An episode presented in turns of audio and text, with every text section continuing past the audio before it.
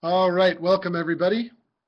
I think we're good to go. I'm going to press record on the visual side here. I think Vin is out there somewhere. I am indeed. Perfect. My uh, Facebook chat is off the hook right now. Um, just a few different people messaging me, so that's why I got off to a late start. Oh my god, and they're still coming. Um,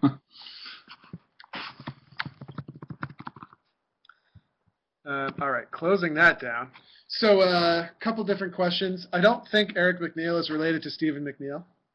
Um, although I, uh, it's although it's interesting, I found and um, uh, the best man at my wedding, John Sutherland, who's an SFU piper, he always kind of rolled his eyes when I said this, but everyone I've ever met with the last name Sutherland, you can sort of see that perhaps it's like there's a resemblance, like a long-standing genealogical thing.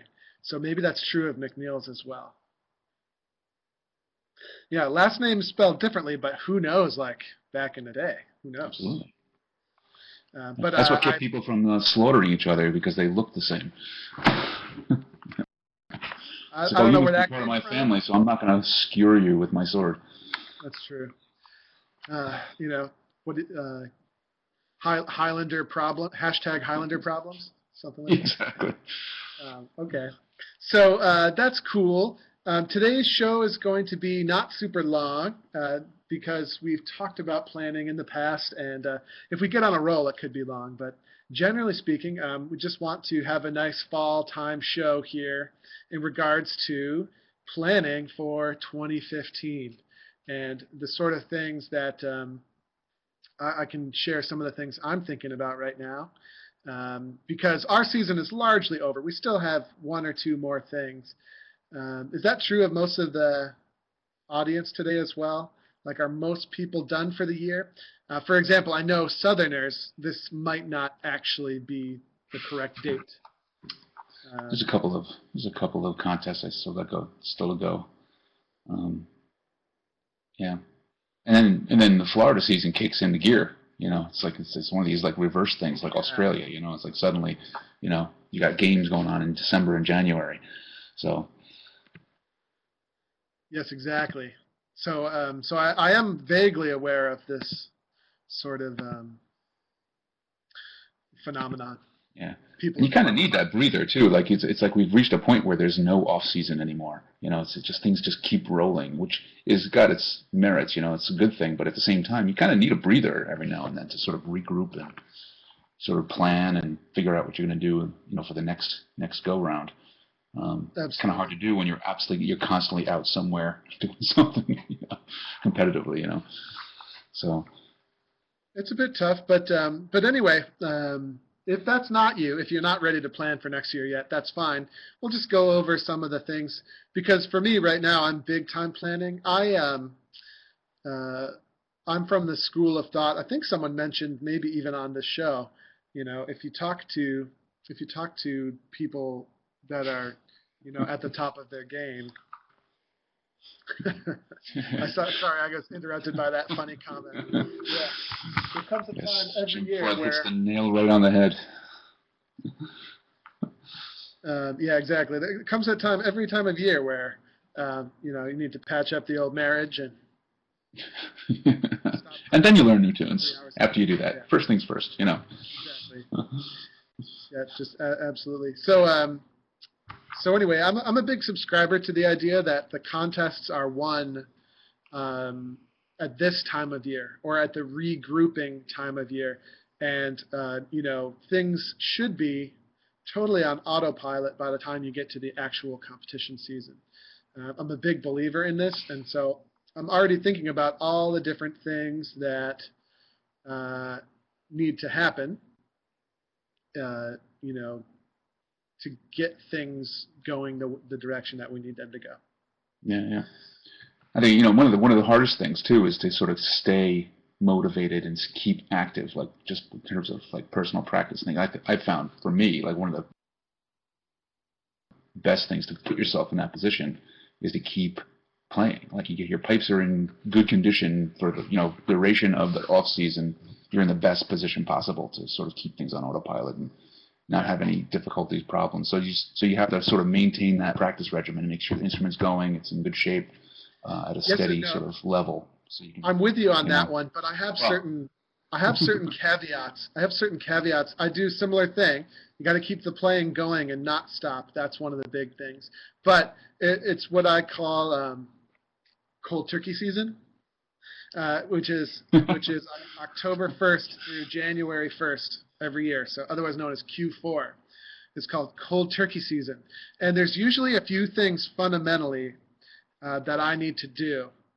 Um, generally speaking, there's a few things I need to do, and the only way it's going to get done is if I go cold turkey. So one example would be, I remember the D, light D throw year we had in Oran Mor. Probably it was maybe 20 the the winter preceding the 2011 season, so late 2010, um, where we switched to light D throws because that was uh, clearly the way we needed to go uh, and myself included, sort of hooked on the heavy D throw, and I needed to go cold turkey and actually have a period of time where I could say to myself, I will not play a heavy D throw ever again, which is tough to do, right? You can't do that during competition season.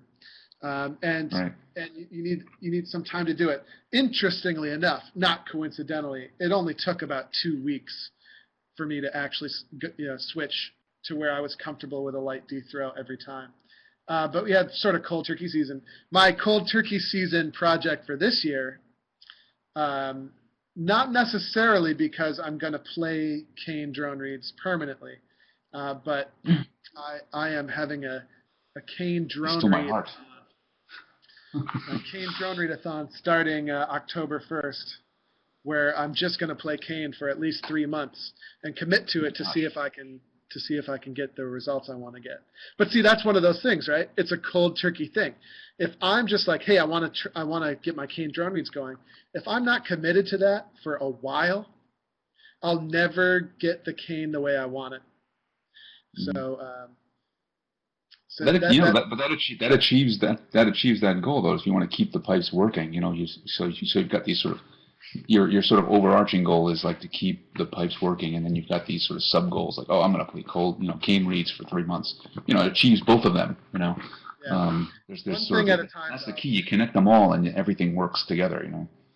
Exactly. So like it's one thing at a time though is, you know, I can't do four cold turkeys at once. So I might pick one fingerwork element and one instrument element and focus on those things. So let's do this. Um, members of the audience, of which there are currently 33, if if you guys are at that phase, is there anything maybe that um, you know that you could implement cold turkey here starting in the off season? who knows what, what kind of stuff they need to uh, work on here moving forward.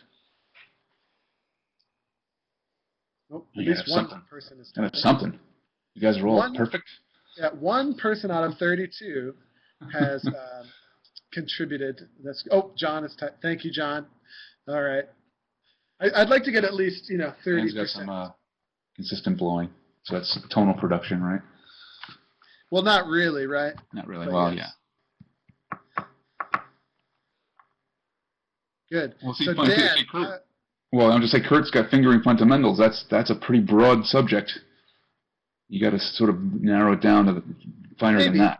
You know. It depends what level you're at, right? Like cold turkey might not be the best approach for you if you're at a beginning or intermediate stage, right? Mhm. So for me, cold turkey works well because the things I would need to fix are going to be major commitments because um, I'm already at a pretty high level of play and I've ingrained, like back in the D throw days, I had ingrained that nasty, heavy, yucky sounding D throw over so many years. It was going to take a big commitment to fix it. So Kurt, Kurt might not be at the fingering or at the cold turkey stage yet. Okay, good. We have lots of contributors. So, so Dan, I would encourage you to think more objectively in regards to working on consistent blowing. Um, I might work on, like my cold turkey for someone like yourself might be to hook into a manometer every single practice session for the next two or three months Mhm. and focus on consistent blowing at the sweet spot of the reed. Okay, that's what this is. This is our uh, Dojo Stealth Tube Manometer. Uh, but anyway, uh, regardless, that's good. Um, have you know, we we did this last year when we talked about planning. Make your goals specific, right? Just Mhm. strapping on a gauge, not quite a good enough goal for me, cold turkey wise, right? Yeah. Like for They example, have to, they have to be achievable, right? The, you know, the, the key element of goal plans, you have to have something that's achievable or actionable. You know, um, it's not enough to say fingering fundamentals. It's but you have to figure out what actions are going to actually achieve that goal. You know, sort of you come up with the actions, and then the results sort of follow after that. Like what results are going to happen that show that you have achieved that goal. What does it look like? You know, so saying it, you know, I'm going to use a manometer doesn't really cut it. You have to have specific, achievable, actionable things going on while you're using it, and what you hope to learn or do while you're while you're using it. Okay, good. P- people saying stuff like cleaning up the crossing notes, fingered mm-hmm. drills That's without worrying about learning tunes. Okay. We're a big fan at the dojo of turning the tunes we want to learn into effective finger drills. Mhm. That's that's my that's my personal approach, even f- all the way from beginning to advanced. So, um, you know, food for thought there. I'm not a big fan of finger drills. They tend to be a bit boring and difficult to fully implement later into tunes. But Mhm. meanwhile, the tunes that we want to learn um, contain exact implementations of certain things. I don't know. It's just a difference in approach there. It's true. Well, I mean, you know, think of it as think of it like go to the extreme. If you're going to be practicing a crunluath with Mach, right? Doing a thousand crunluaths on Mach on every note, you know, each of the notes is is good, I guess, but you really want to have them in the context of what you're, you know, when you're playing. So that's that's that's when the real sort of, you know, the awareness of what whether phrasing or rhythm that you're trying to achieve is really going to come into play rather than just sort of banging out drills.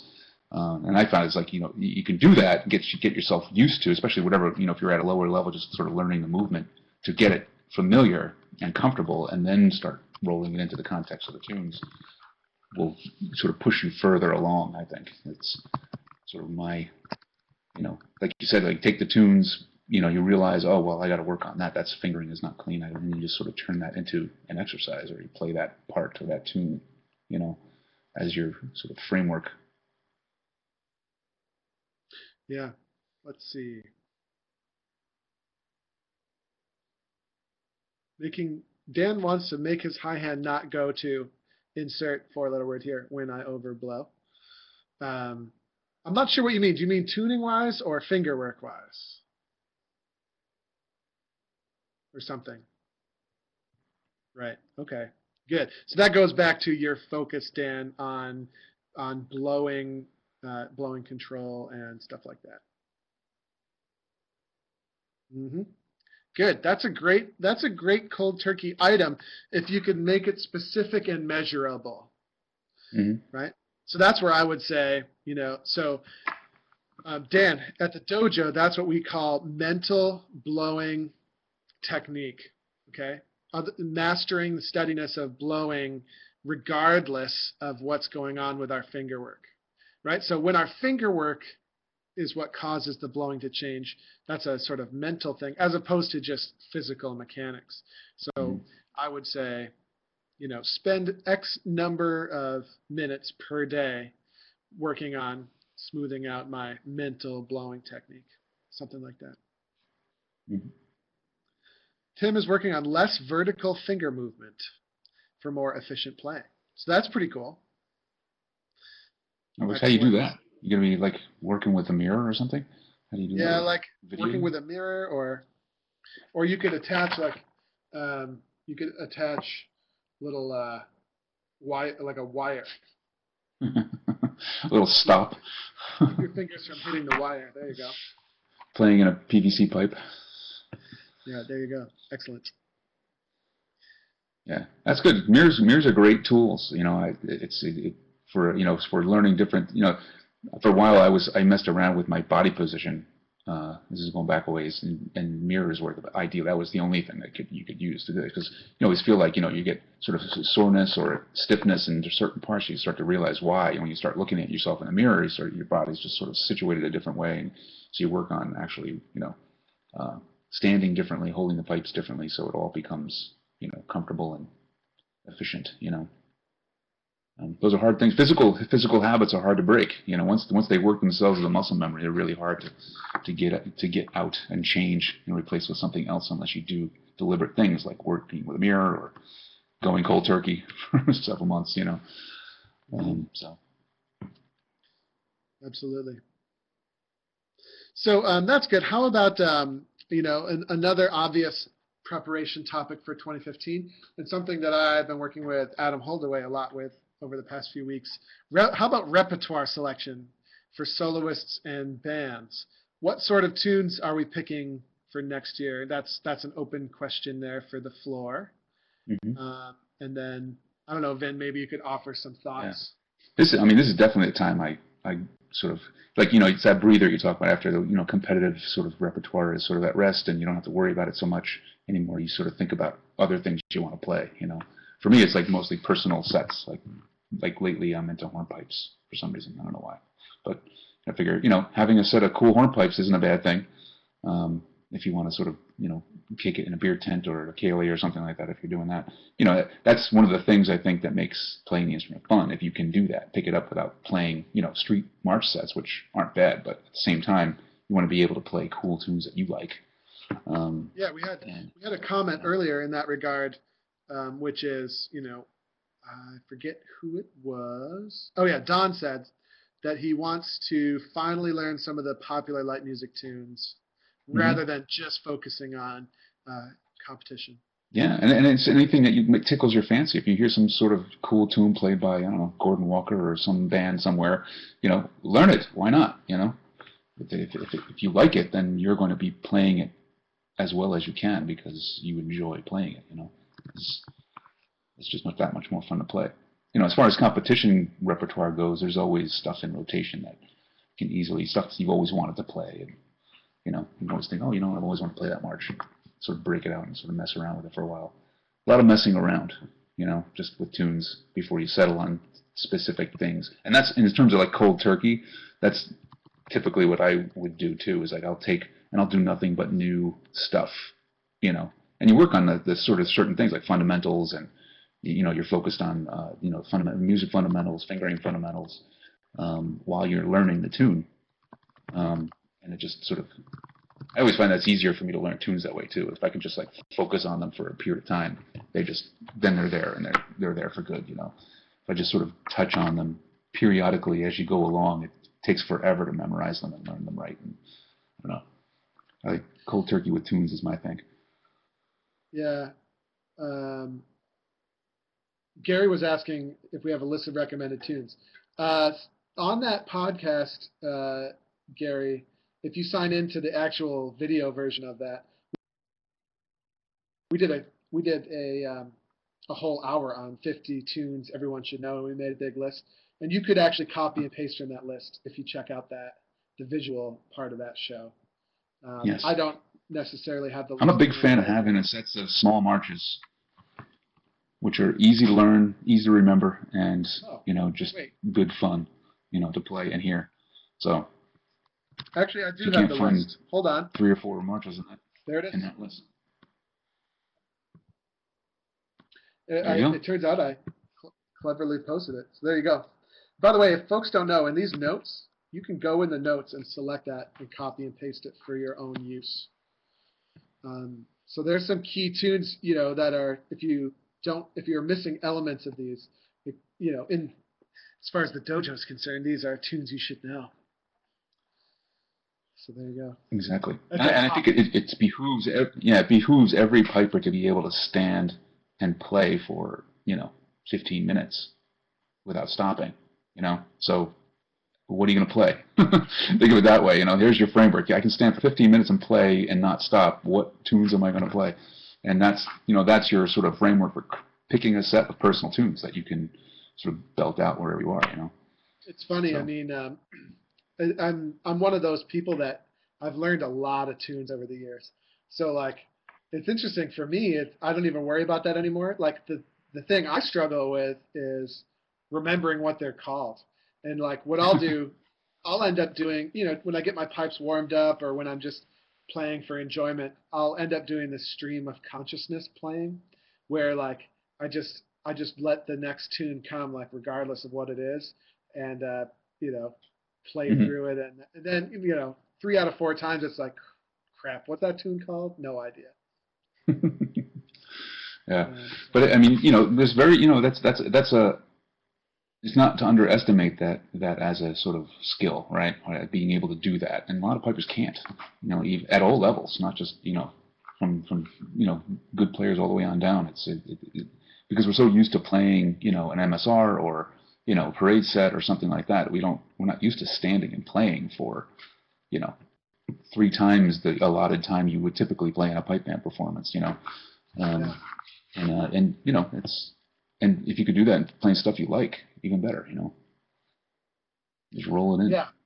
Okay, Don. So I like Don's point here. Don says you're trying to find tunes that aren't being overplayed by everyone else. And this is a big hashtag grade four problem, right? Uh, Mhm. Or at least entry level problem, which is there are only so many tunes out there that are accessible to play. And your job is to find um, something that's not crazy overplayed. So, um, and then this is going to segue to something I'm working with one of my local students on. Is instead of me handing you a tune, you know, he, he sort of came in last week and he was like, "You need to give me tunes for next year," uh, and I was like, "Well, um, that's not really the best way to do it. The best way to do it is for you to go through a bunch of tunes and pick two or three options." Then just gradually work on two or three options. And this is exactly why Dojo U exists.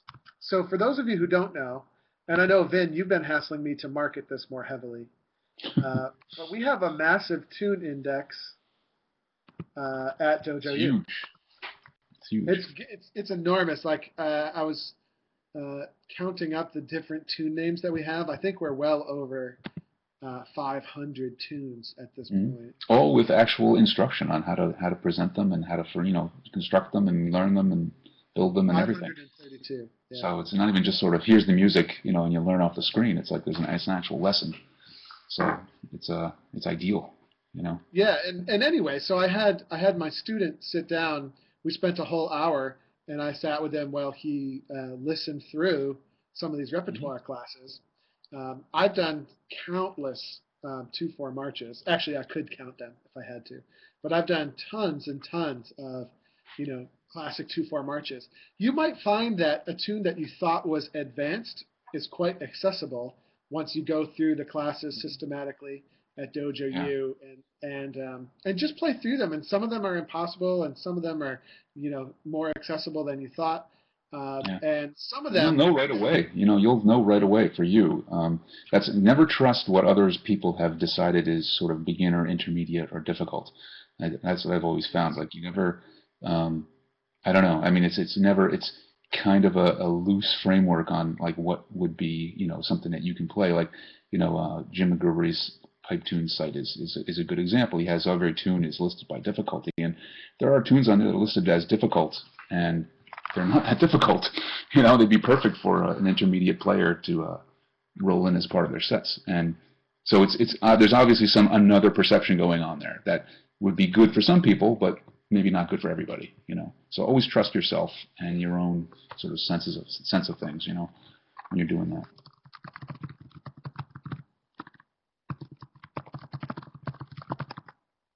Gary is asking if my future marketing plans include a senior rate. Yeah, Gary, I think so. Like seniors should be charged more. Is that what you think? Or uh, that that must be his angle. Actually, actually, it's it's a it's a uh, number of tune break. You know, so if you sort of log in and learn 20 tunes, you get the 21st free or something. I don't know. Uh, that's a great question. We're actually beta testing our new four free classes, uh, which you should hear about um, pretty soon. We finally revamped that system because the old one was bad. Yeah. I mean, once you you know, as far as like, and as far as tunes go, like, well, did did your student actually pick one that he liked? Just as Uh, a, not yet. Not, Not yet. yet. Okay. He's supposed to have a lesson today, but isn't Yeah. feeling well apparently. Maybe he So- hasn't finished watching his classes. But anyway, my point would only be, um, here's how I really know. And and granted, I'm an advanced player. I've been in the game a long time, but here's how I really know uh, what I want to play next year. I really know, be, you know, because I've listened to so many of these tunes so many times, and I've played Mhm. through them all. I've played through them all, most of them at some point with very famous instructors. You know, um, I've been to various piping schools, and um, and then for a long time, you know, when I was in the SFU pipe band, I actually hung out and jammed through a lot of these tunes with, you know, your Stuart Littles and Alan Bevans and Jack Lees and stuff.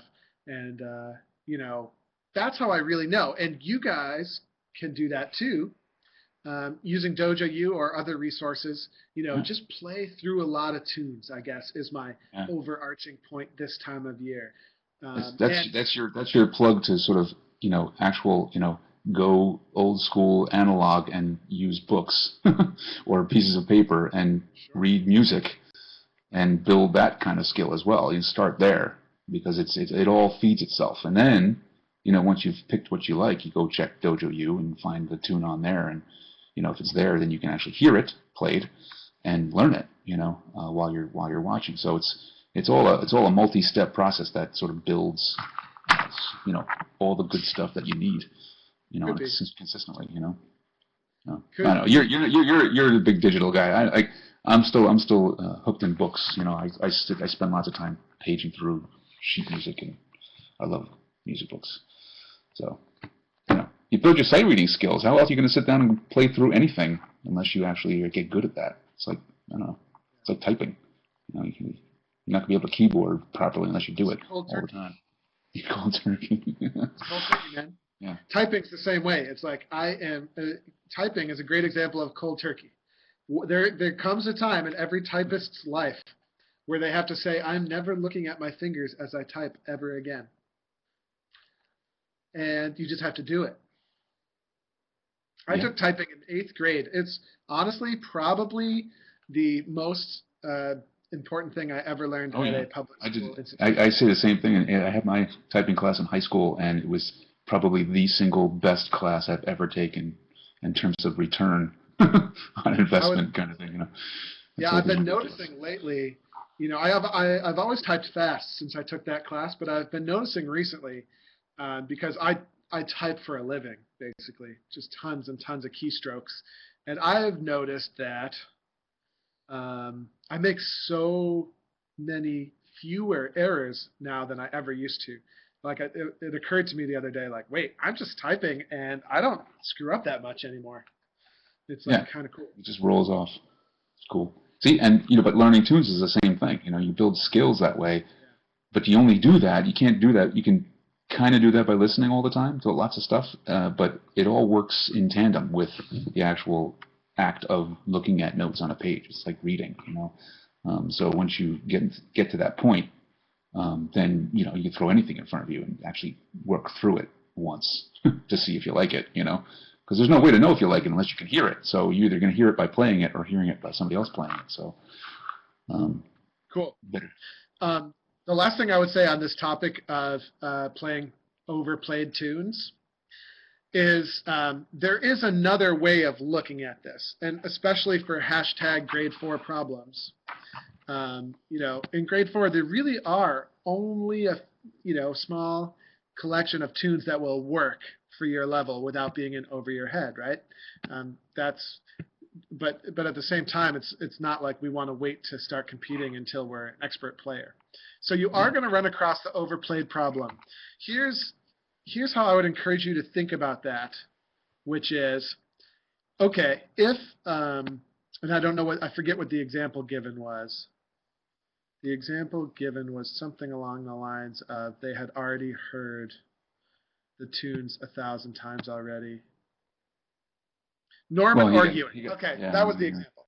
So Norman R. Ewing, uh, you know, they've already heard it six or seven times. Well, you need to make sure that the eighth time they've heard it, it's the most amazing rendition of Norman R. Exactly. Ewing they've ever heard, right? Exactly. That is an angle you can take um, that can be a very successful angle if you buy into it, which is what can I do with this classic tune uh, to make it stand out and to be an enjoyable trip down a tune they've already heard before.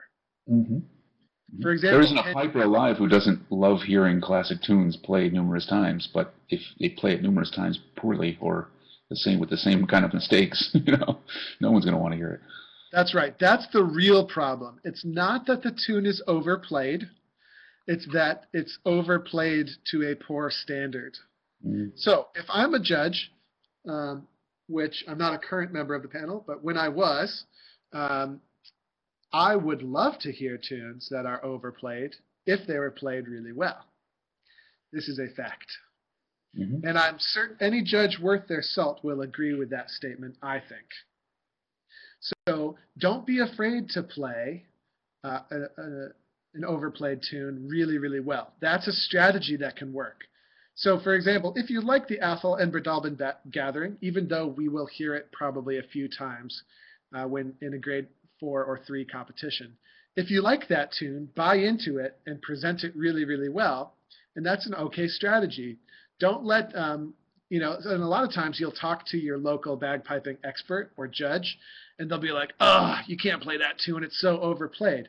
But just remember what that translates to Mhm. which is which is that tune is overplayed to a poor standard so you don't want to play that tune right Yeah. so And you know, and easily, you know, it's a lot of this has to do also with just sort of the conventions that um, we find ourselves sort of embroiled in. Like that's where all the instruction leads, right? All the sort of teaching leads toward these this sort of limited collection of tunes. Um, I would challenge pipers and instructors to sort of branch out of that and actually achieve the same goals and the same objectives with other tunes, of which there are numerous others that could do that, um, and then create a new convention, you know, toward other tunes that aren't often heard. So we we broaden the base for a grade four piper. Um, so a judge isn't like you know his ears aren't bleeding by the time you know 30 pipers played, and uh, you know they've heard Captain Norman Orr Ewing you know a dozen times or more. So you know that's the challenge I would throw out. You know, just everybody needs to sort of branch out and just sort of explore more. You know, there's there's there's so much music out there. We're, yeah we're tim raises a 200 good years point too man. Tim raises a good point too is if you play a tune that a judge has never heard before uh, poorly that's way worse than playing the overplayed tune poorly True, true, true enough. Well, there's your challenge. There's your cold turkey for the next three months. Know? All right. Well, um, I want to keep this um, show well under an hour, so let's venture towards wrapping up by asking: Are there any other planning topics or questions in that regard um, from the audience? And if not, we can sort of venture towards um, keeping it brief here for today. Um, so let me know if there are any more questions. Yeah. I'm I'm a big proponent of exploration. I think the, the winter months are the ideal time to explore. And like you said, go cold turkey. You're going cold turkey on cane drone reeds. If there's a a different sound you're after, you know, on a new set of drone reeds, just play those. Go get them and play them and explore and uh and you know experiment. You know, for for a while.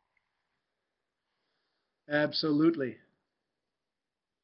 Okay, it doesn't look like there's many questions, so why don't we keep it at a nice 35 minute show there, and um, we'll venture into uh, more topics for next week. Any, um, by the way, guys, any topics that we need to cover uh, on our upcoming shows because I haven't scheduled them yet. So let me know if there's some topics for future weeks too. Uh, I somebody uh, Tom was asking earlier. Uh, Carl and I would review bagpipe maintenance equipment or other items. Um, did we stop doing this? Well, we haven't done it in a while. Uh, are there any products that you need to see in action? not too much too much out there. There's a couple of new reeds, drone reeds, but not necessarily anything in the way of uh, mechanical things. Bag size and selection. More about bag ad music. Highlight a few top sellers. Okay, uh, my gears are turning. I will think about that. There certainly are tons of bags to choose from these days, that's for sure.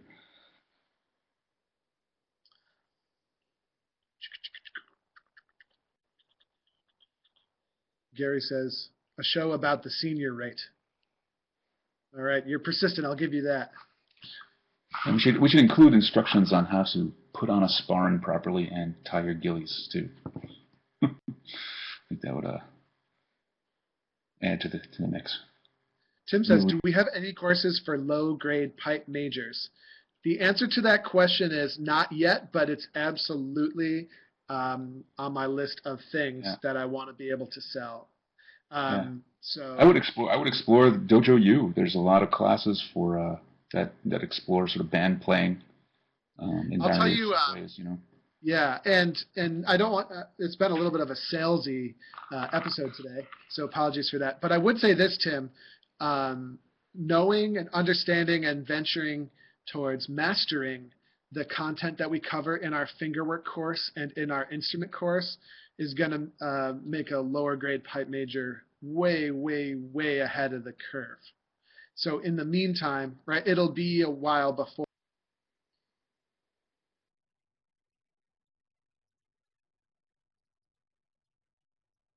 we develop that pipe major course.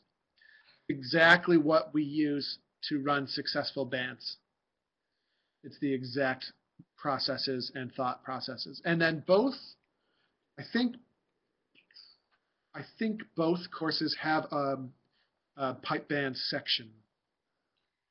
Not actually sure that's true. We, there might not be pipe band section in the fingerwork one, but it's pretty self-explanatory how it would apply. But uh, but Tim's got a good. He's got a good. Uh, you know, there's a lot of stuff that pipe bands take for granted once they move beyond the lower grades that you know you don't realize that sometimes they need to be taught to other people sort of coming into the to the game. You know, um, you know, just sort of routines, how to manage your practice time, that kind of stuff. That uh, I think maybe that would be a worthy show, maybe.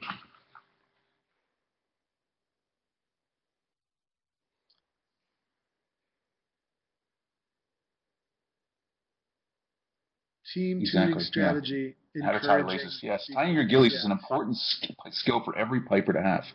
Frankly, Let's throw it out there. Absolutely. Uh, Tim, check out the instrument course uh, because that uh, we do talk about. Um,